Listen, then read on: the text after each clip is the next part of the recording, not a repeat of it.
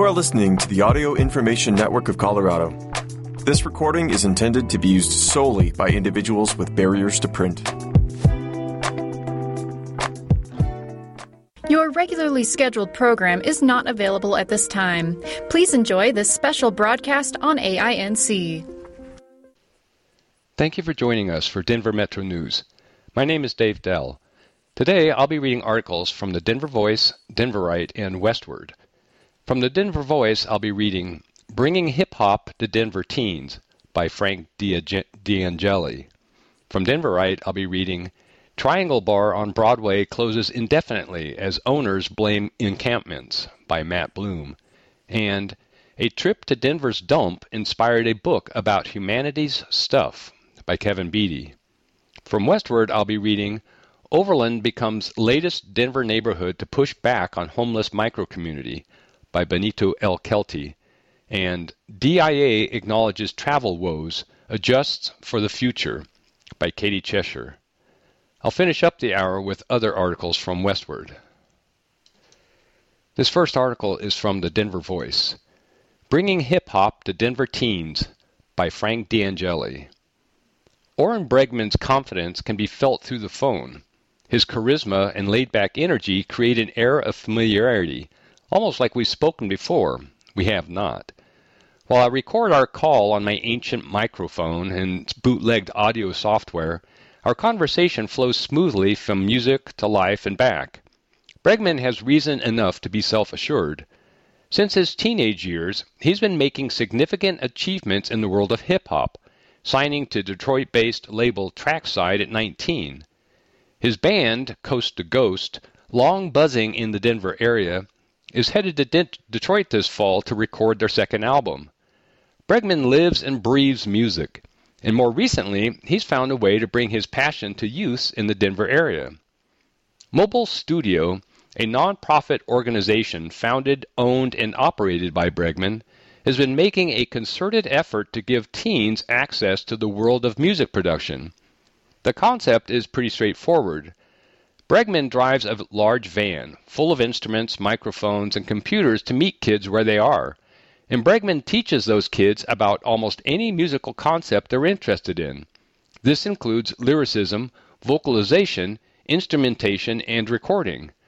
Participants are given opportunities to perform their music live or release their songs on streaming platforms, and many branch out from the program to make music on their own.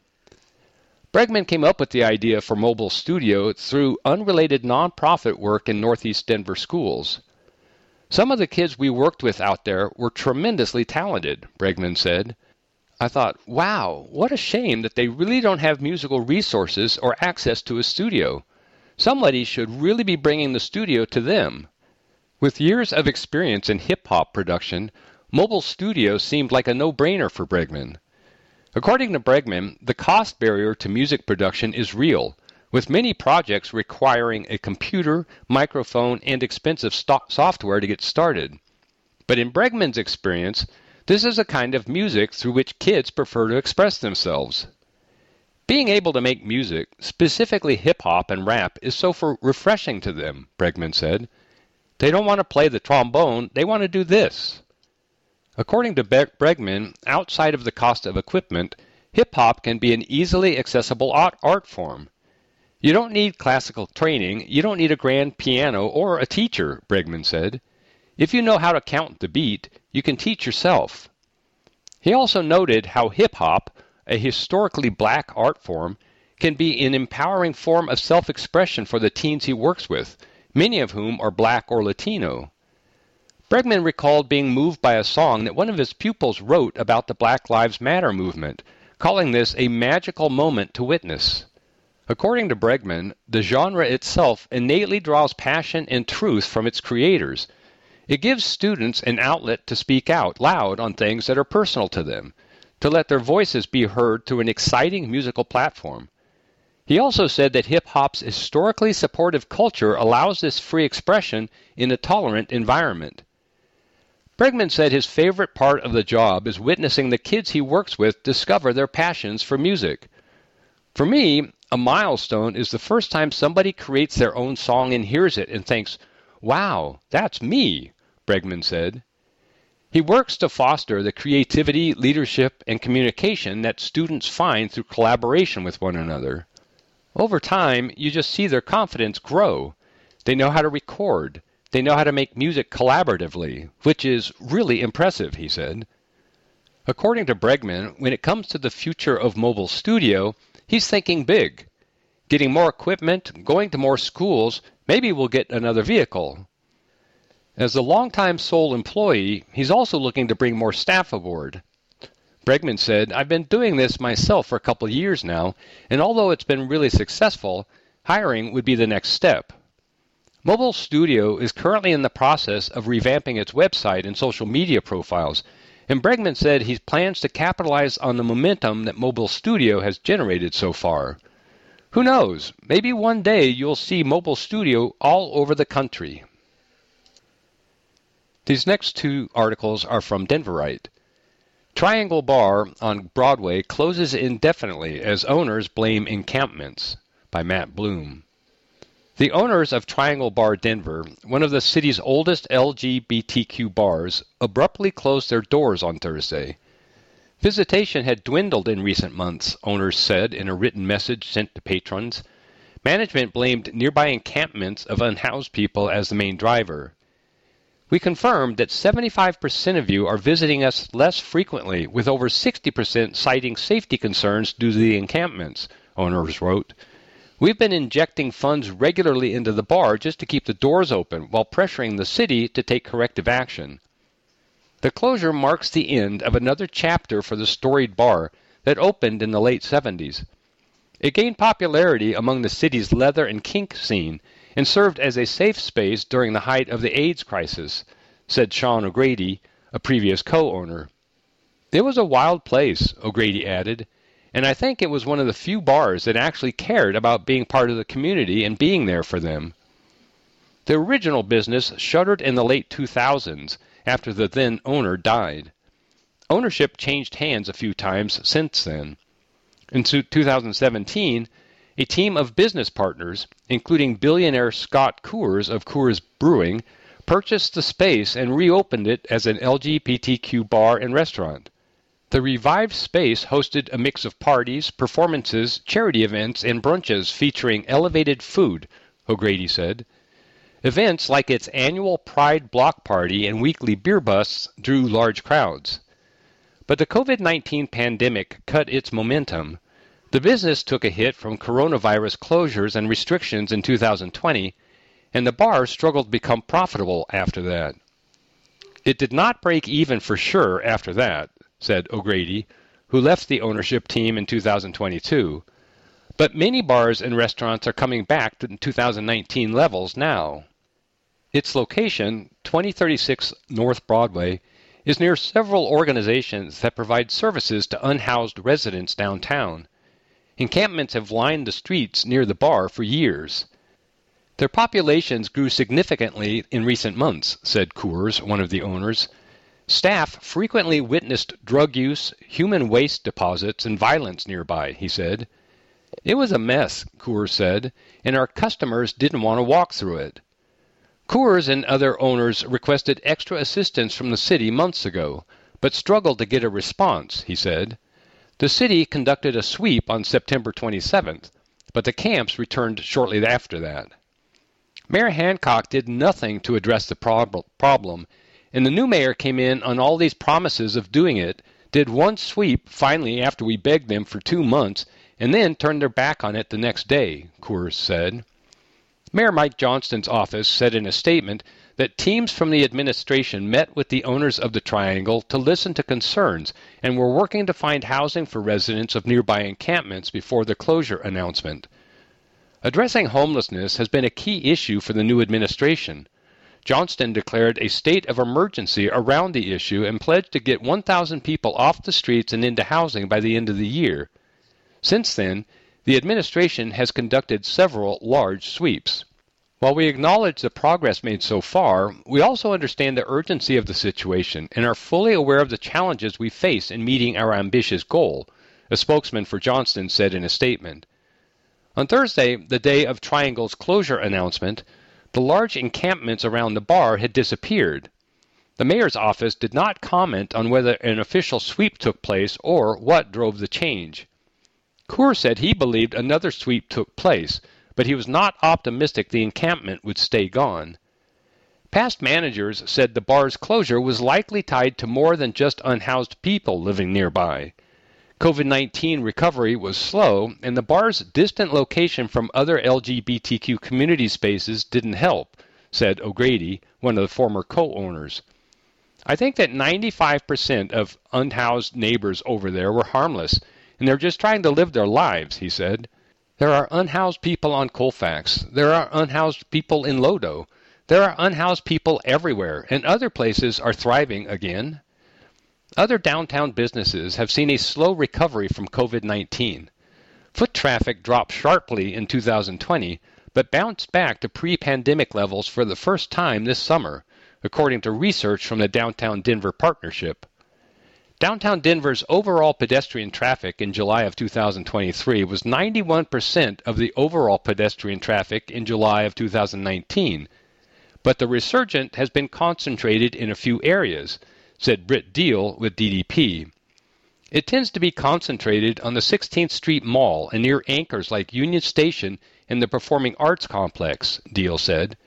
Triangle Bar does kind of sit on an island that's not super walkable. Triangle's closure is one example of how the homelessness crisis is impacting business, said Darrell Watson, city councilman for District nine, which includes Triangle. What we are seeing is a reduction of folks going to businesses that are surrounded by encampments, good, bad, or otherwise. That is a fact, Watson said, adding that he plans to announce new targeted grants to help small businesses in similar situations to Triangle. The city is not leading as we should with finding housing and support for folks living unsheltered, but also making sure our businesses and our residents are able to live and thrive in our city, Watson said. Triangle said its closure would last indefinitely, according to its emailed statement. Event and brunch ticket holders will receive refunds. The bar will host a final beer bust on October eighth starting at noon. We worked hard to provide a safe and welcoming place for all members of our community to celebrate, play, and give back to others for the last six years, despite some tremendous obstacles, the owners wrote in their closure email. Thanks from the bottom of our hearts to those who have supported us through thick and thin. We appreciate you, and we wish you all the best. A trip to Denver's dump inspired a book about humanity's stuff by Kevin Beatty.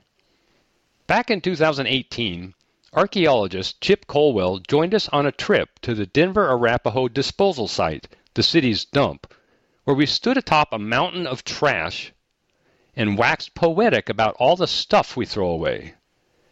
Landfills are the archaeology of us, he said from the garbage peak. It's our future history. When we met him, Colwell was the Denver Museum of Nature and Science's curator of anthropology. He later left the institution to pour his energy into Sapiens, a digital magazine of anthropology he founded in two thousand sixteen. As someone who studies objects that people have left behind, he's been thinking about deeper questions related to this place. The wasteland of discarded wood, paper, couches, and tires hinted at deeper questions he couldn't ignore. So he started work on a book, a story about our relationship to our beloved objects that spans our entire existence. For me, the seed of it was this mystery of how we, as a species, started out about four million years ago needing nothing at all to survive, he said. And yet here we are, four million years later, just engulfed in things. The clothes we wear, or the houses we live in, or the planes we fly in. Glasses, computers, cell phones, sporting equipment. All of it is what makes us human today. So what explains that four million year transformation of going from nothing to everything? He finished the book, and next month, the fruit of his labor will be available to buy, and then placed on a shelf with all the other books in your collection. It's called So Much Stuff, How Humans Discovered Tools, Invented Meaning, and made more of everything. Colwell traveled the world to dig into this epic tale. He went to Ethiopia, where he learned about and got to hold some, some of humanity's first tools, split rocks transformed into axes. This marked the first of three major leaps that we made as we progressed from needing nothing to everything. Tools gave us more means to survive, then shaped us in their image. As we became more and more dependent on things, our bodies themselves began to change, Colwell told us. If you have knives to be able to cut up meat or touch tubers, then you don't need sharp, robust teeth. So there's this fascinating symbiosis between tools and our bodies. The tools begin to shift our own evolution.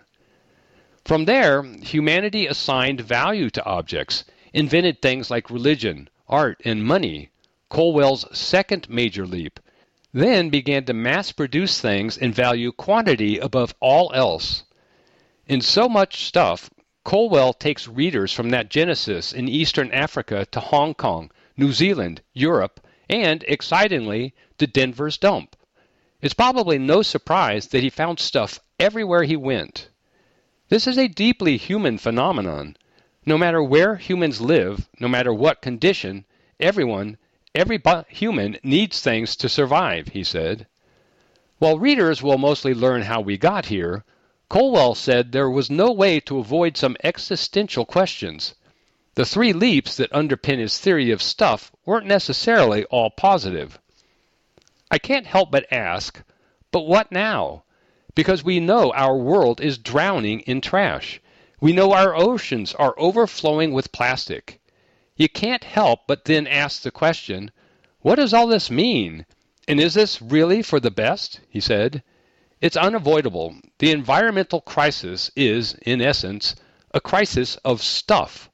It's because of our endless consumption of the world's materials that has led us to this moment. While the archaeologist dips into economic theory, sociology, art history, and philosophy, he said his saga should be accessible to anyone who's interested in human history. It was published by the University of Chicago Press, so it did benefit from a peer review, but Colwell said he kept it jargon-free. So Much Stuff hits booksellers on November ninth. We're proud Denver's garbage played a role in its inception. The following articles are from Westward. Overland becomes latest Denver neighborhood to push back on homeless micro-community, by Benito L. Kelty. Yet another Denver neighborhood is opposing a micro-community plan for its area. This time it's Overland, where more than three hundred homeless individuals are slated to move into a micro-community at twenty-three oh one Santa Fe Drive, which will be sandwiched between homes and the freeway.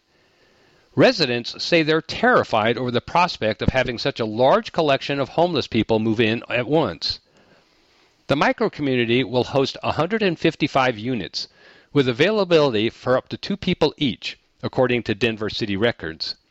Private facilities such as these, which utilize tiny homes and pallet shelters, are central to Mayor Mike Johnston's House one thousand plan to get one thousand residents off the streets and into housing by the end of the year. Johnston expects to start moving individuals into planned microcommunities in the coming weeks. The mayor has gotten slapped with repeated criticism in recent weeks by people who feel his House one thousand plan is being carried out with little consideration for the public. Residents in the Golden Triangle have already aired their grievances, both to Johnston's face and behind closed doors, while others in the Holly Hills area have called for the formation of a registered neighborhood organization to oppose a microcommunity planned for fifty-five hundred East Yale Avenue. Concerns about the size of the microcommunity and how the other sites are being spread across the city have been at the top of the complaint list for most of the homeowners that Helene Orr represents as president of the neighborhood Neighbors of Overland North and R and O, she says. This particular site is huge, Orr tells Westward. It's a big problem. It's a tough issue.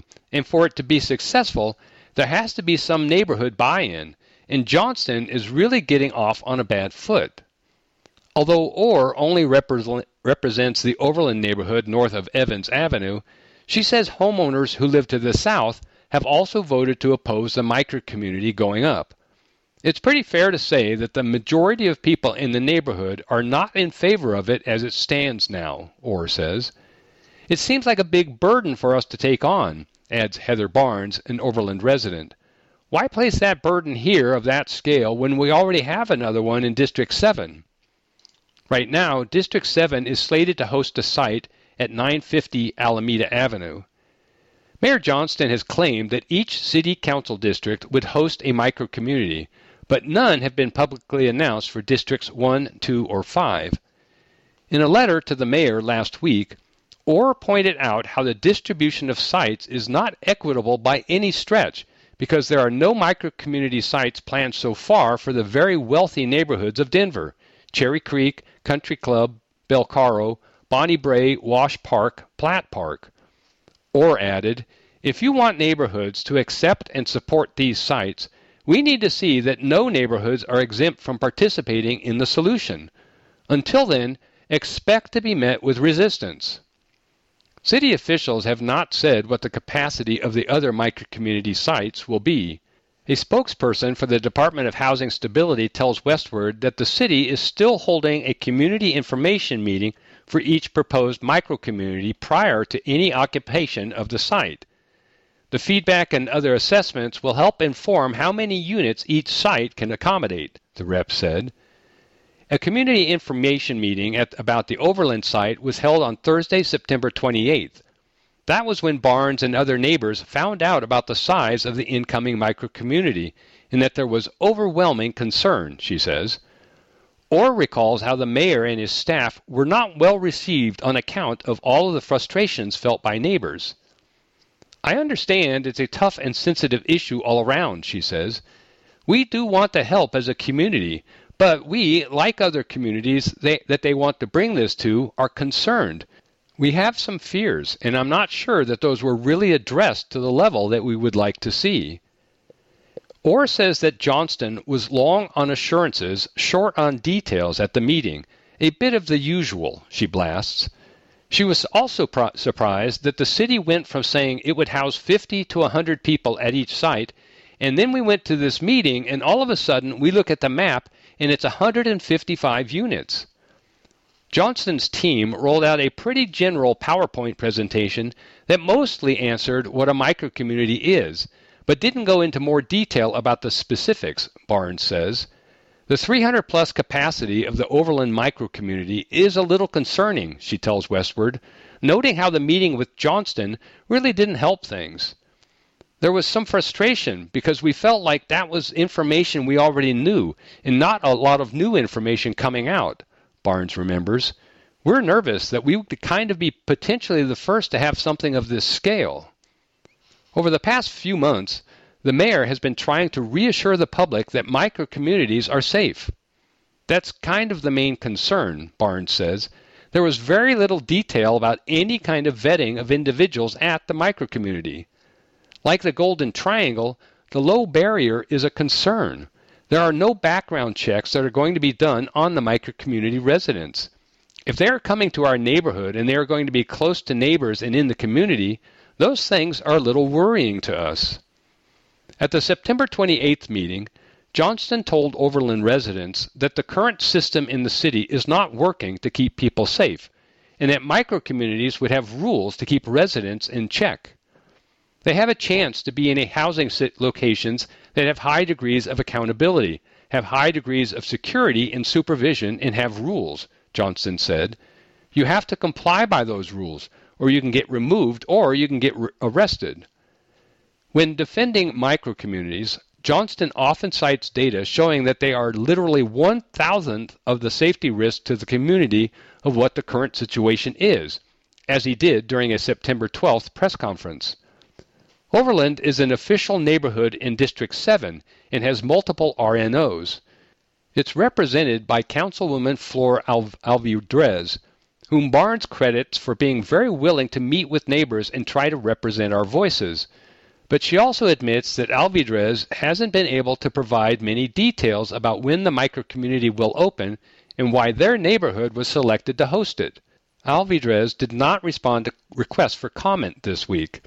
Barnes says that she and other neighbors met with the councilwoman on Tuesday, October third.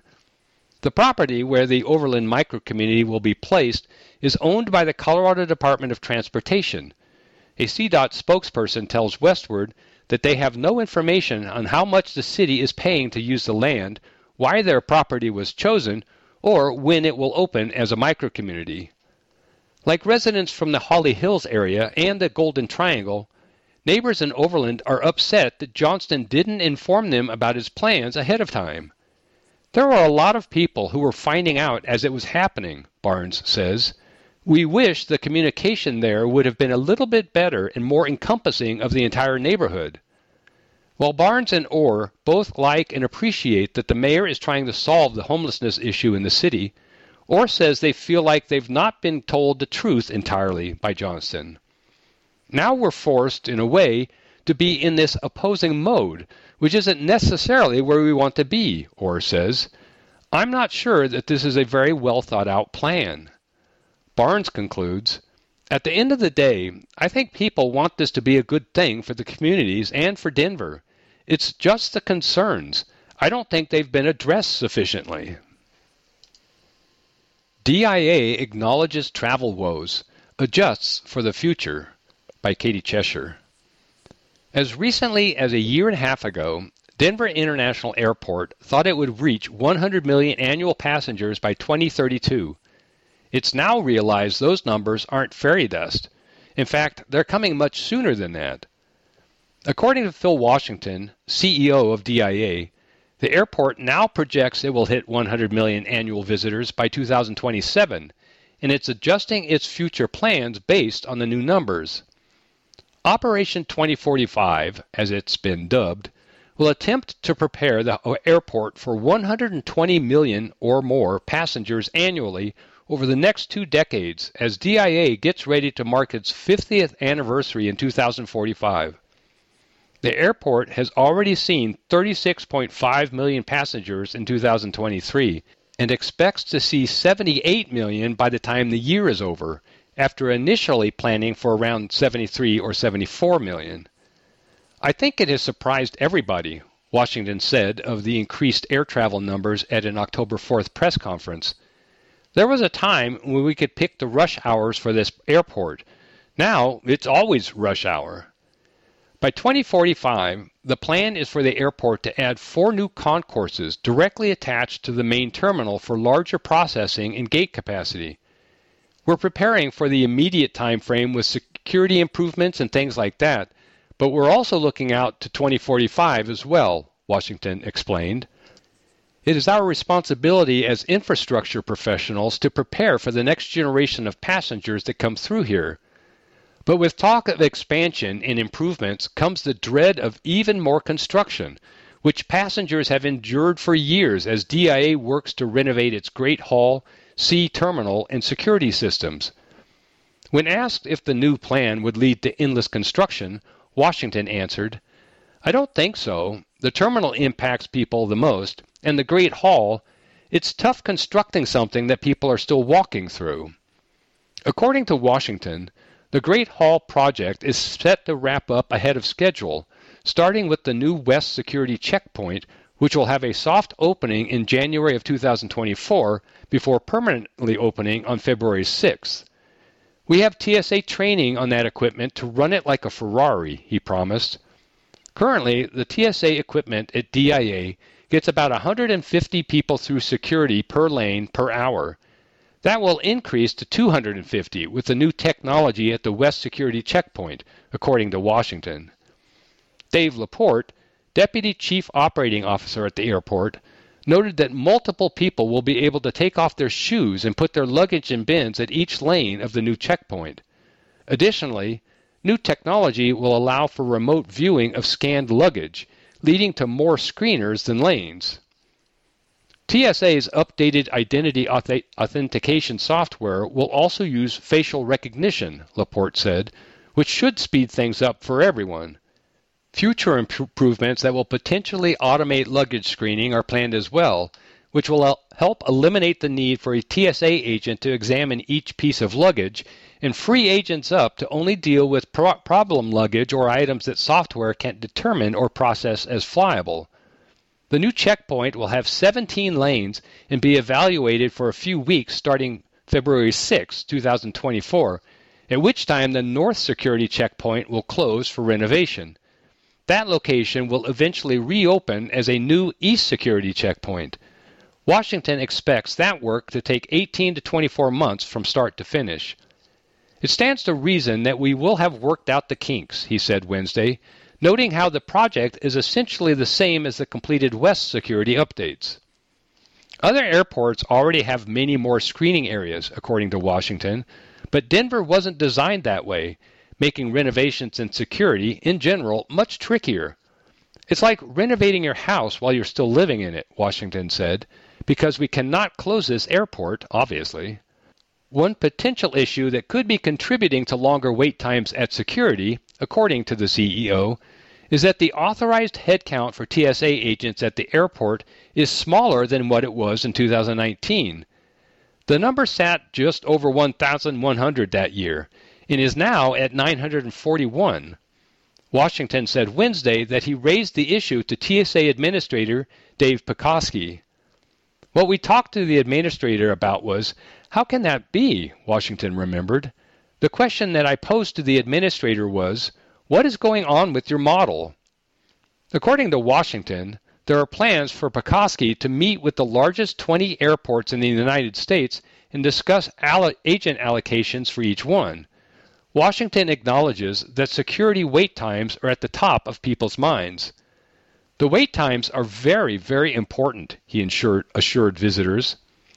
Another recent issue at the airport has been train breakdowns, which have caused nightmarish hubbubs numerous times over the past year for passengers trying to go from security to their gates. One of the big vulnerabilities for this airport is the train, Washington said. It's operational ninety-nine point five percent of the time, is what my operation folks tell me, but when it goes down, it's chaos. D I A is working to fix the problem by ordering new cars for the trains, according to Washington, which will come in next year. Solving air conditioning issues that have been reported on existing cars is also a top priority, along with adding additional doors to train platforms to help with the capacity problems. We see light at the end of the proverbial train tunnel, Washington quipped. For Operation twenty forty-five, D I A is attempting to tackle the train problem head-on by planning to attach the four new concourses directly to the security, security area and Great Hall so that they, that they can be accessed merely by walking rather than, than by train. The goal is to add the concourses in phases, starting with adding two at the northern end of the airport and then adding two to the south. When all is said and done, D I A estimates there will be a total of one hundred new gates added. We will extend the tents to the airport office building and have a processing center where airlines can have ticket counters, where we can have additional security areas, Washington said Wednesday. Through that processing center, people can walk to their gates. Washington predicts that airlines will be quick to fill those new spots, considering the thirty-nine gates completed in November two thousand twenty-two were all spoken for before, long before they were ready for operation, and there's already competition for the last new gates D I A can add, eleven in Terminal C. We haven't even started designing them yet, and the airlines have already called dibs, Washington said. D I A won't leave the current concourses neglected, according to officials, and it's also made plans for a consolidated rental car facility with automated transportation to and from the airport. Management is addressing cars in other ways, too, by working with the Denver Police Department to curb car theft. Washington said that nearly four hundred vehicles have been stolen from D I A lots this year. One stolen car here is one car too many, he asserted. We want to acknowledge how much hardship that is for people who travel and come back and their car is gone. We fully acknowledge that. We are doing all we can to harden our parking areas and our parking lots. To do so, D I A will install fifteen new high-activity location observation (HALO) cameras by Thanksgiving.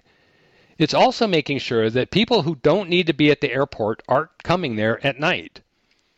D I A policy states that anyone who doesn't have an official airport business, ticketed passengers, employees, Westin hotel guests, or those waiting for a passenger for, on a flight in or out within four hours, isn't allowed on the premises between ten p.m. and five a.m. While the rules have always been D I A's policy, they managed to grab the attention of several people this week after Denver City Council member Chantel Lewis posted about it on social media.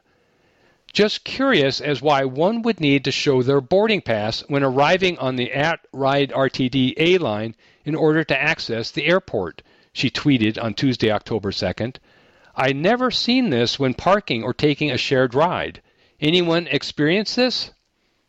Washington said Wednesday, it is not D I A policy to have officers check boarding passes, but everything else that's required is standard procedure at other airports and has existed for years.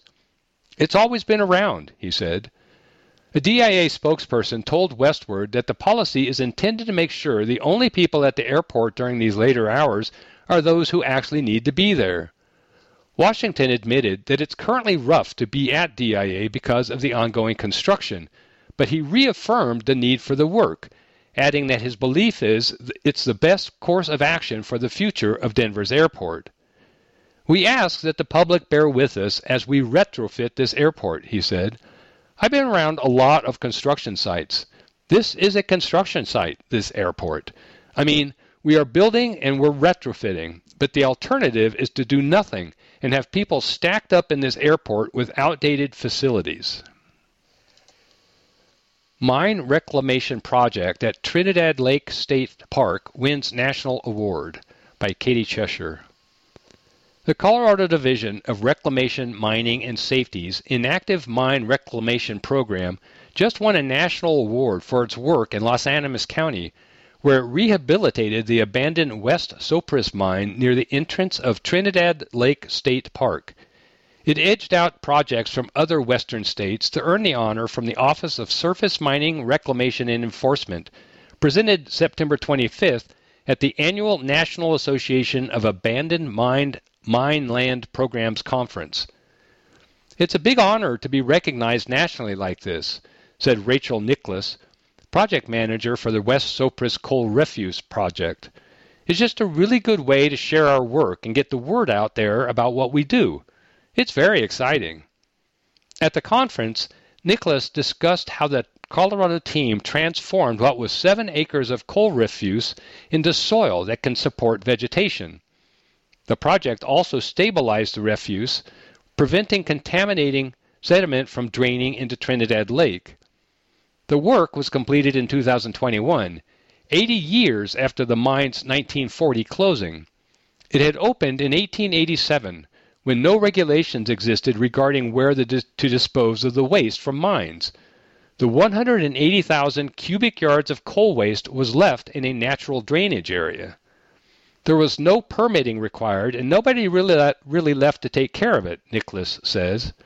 That's where our program comes in, to address these historic legacy sites. The problem in Trinidad was magnified in the nineteen seventies, when the U S Army Corps of Engineers built flood control dams along the Purgatory River, forming what would later become Trinidad Lake State Park. As coal sedimentation drained into the lake over the years, the Corps had to dredge the lake. To fix the environmental degradation, Nicholas and her team installed rock-lined channels to direct runoff and stormwater away from the pile of waste, as well as reduce erosion of the waste into the surrounding environment. They also worked to blend the remaining waste, huge black piles previously visible to park patrons, into the natural habitat, using a special technique that rehabilitated the contaminated soil. We're in southern Colorado, and it's a semi-arid climate, Nicholas says. There's not a lot of topsoil. There's not a lot of vegetation to begin with. There was really nowhere for us to borrow topsoil to cap this material to allow vegetation to grow, and it would be a huge cost to import enough topsoil. Rather than take on the cost of bringing in topsoil, scientists helped find a way to change the acidity of the coal waste to allow for vegetation to grow. We took that recipe that the lab came up with and created this cocktail, if you will, of amendments to add to the coal base, Nicholas explains. By adding fourteen thousand pounds of limestone, and seventy thousand pounds of Neutralime, a fast-acting soil neutralizer, into the top twelve inches of coal soil, the team made seven acres of the project viable for growth again. Then they seeded the area with native plants, mainly grass. We really changed the composition of the coal waste entirely, Nicholas says. That was a really effective, cost-saving way to do this revegetation instead of bringing in topsoil. After the reseeding, the state worked with the Colorado Youth Corps Association to plant fifteen hundred saplings in the area, mainly of juniper and ponderosa pine. The total project cost nine hundred eighty thousand dollars. Nicholas shared information on the soil transformation technique at the National Association of Abandoned Mine Land Programs Conference in hopes that it could help with similar struggles in other states as well as Colorado. Messes such as this are a priority for Colorado's inactive mine reclamation program, which addresses problems with mines across Colorado, from coal to gold and silver. Challenges dealing with environmental degradation rank just below handling safety hazards that could cause injury or death if people fell or wandered into open abandoned mines. According to Nicholas, Huerfano and Las Animas counties in the southern portion of the state face about twenty-five challenges similar to those tackled by the West Sopris Coal Refuse Project. While the project will benefit both the wildlife in the area and visitors to the lake, Nicholas says it also shows the state's commitment to the Las Animas community. The less sedimentation, the more water the lake can hold, the more activities the citizens can enjoy on the water, she says. We really try to do as much as we can down there with our funding. The eyesore of the coal waste that was left behind, blending that in and getting it back to where it was, was before the coal mining, is a good impact. Bacon Bits National Breast Cancer Awareness Benefit Concert returns for a second year by Aubrey Cox. Denver producer Andrew Baker, who performs under the moniker Bacon Bits, is ready for round two of the National Breast Cancer Awareness Month Benefit Concert, which he launched last year and which will have its second iteration on Saturday, October seventh at Table, Table Public House. The accomplishment is bittersweet for Baker, who lost his mother, Gail, to breast cancer. She was diagnosed in May of two thousand fourteen, Baker says. She had a five-and-a-half-year battle, but she passed in February of two thousand twenty. As he was fooling around with music in high school and college, Baker recalls that his mother was always a stalwart supporter of his artistry. However, he only began to perform consistently in April last year. That's always been my biggest regret, he says, that she never had the chance, and she never will be able to see me play live in terms of where I am now. To honor her memory, Baker organized last year's benefit concert at the Mercury Cafe and was pleasantly surprised at its success, despite struggles with marketing and promotion. We still had a fairly decent turnout for the first year, Baker says. The event raised more than five hundred fifty dollars in ticket sales, and don- donations increased the net gain to w- over one thousand dollars. That was honestly a stretch goal for me, he admits. So to be able to reach that in the first year was awesome. This year, Baker wants to push it even further. He thinks that at Table Public House, where he has frequently performed in the past year, and with the support of fellow musicians and business partners, his goal of reaching two hundred ticket sales is well within reach. All proceeds from the event, including tickets and donations, will go to the National Breast Cancer Foundation.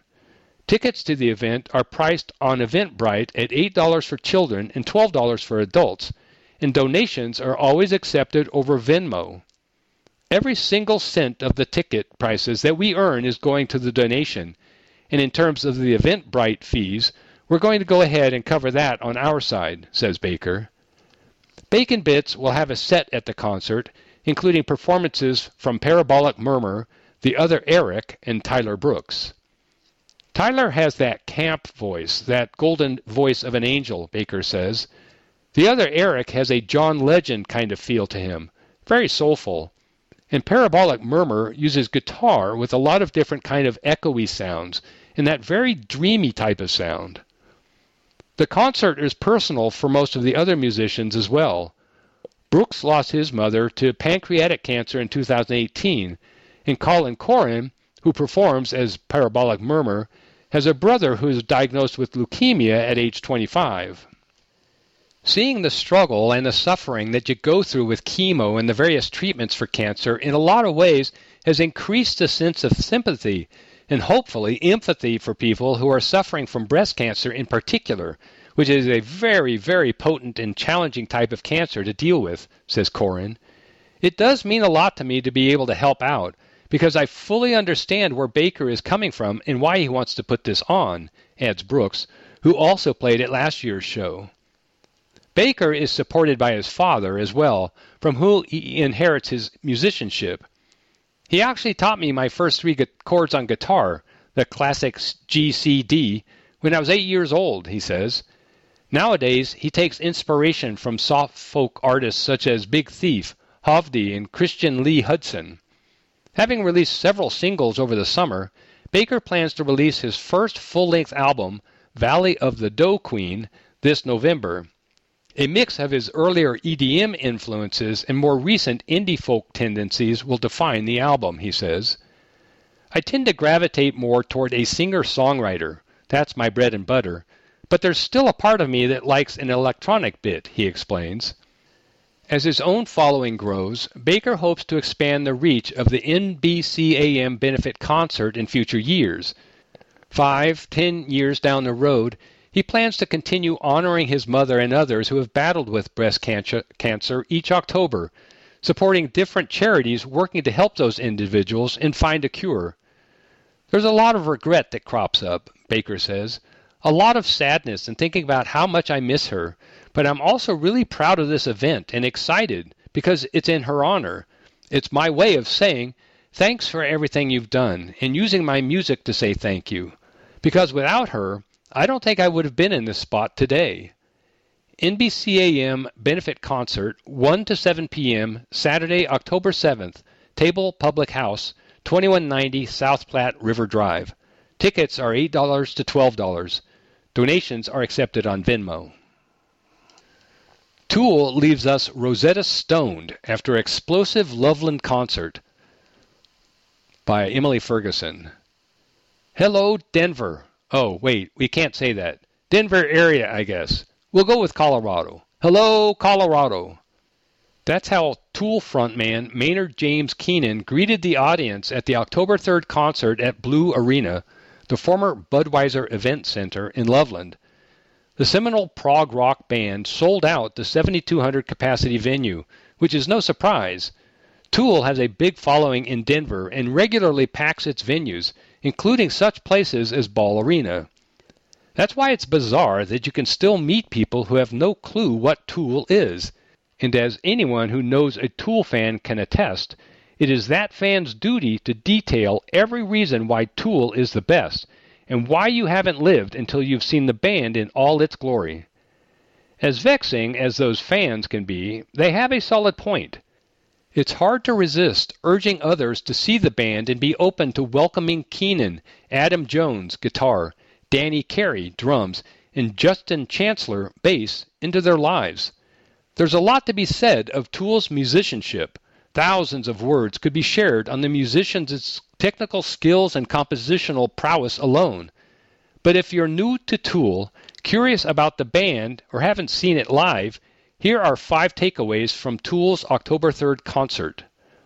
The crowd was wholesome. Back when I reluctantly went to Taylor Swift's Eras concert, I was blown away by how wholesome the crowd was. And while Tool doesn't attract saccharine girls in puffy pink dresses and glitter, this crowd was is just as fine a feather. A lot of fucking dudes here, huh? A friend texted me during set break.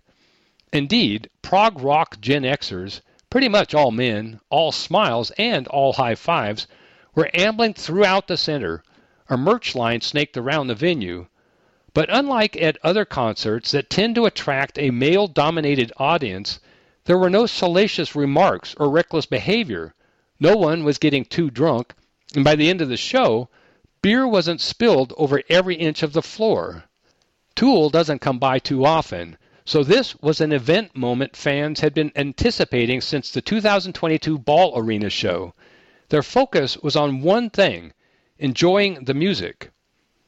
A no cell phone policy is key to that. Remember when concerts were filled with people who weren't documenting moments for social media but were actually living in the present? If you were born after nineteen ninety-five, probably not. But you get the experience at Tool shows. Tool is extremely strict about its no cell phone policy, and we are the better for it. Why do people take a concert video on their phone anyway?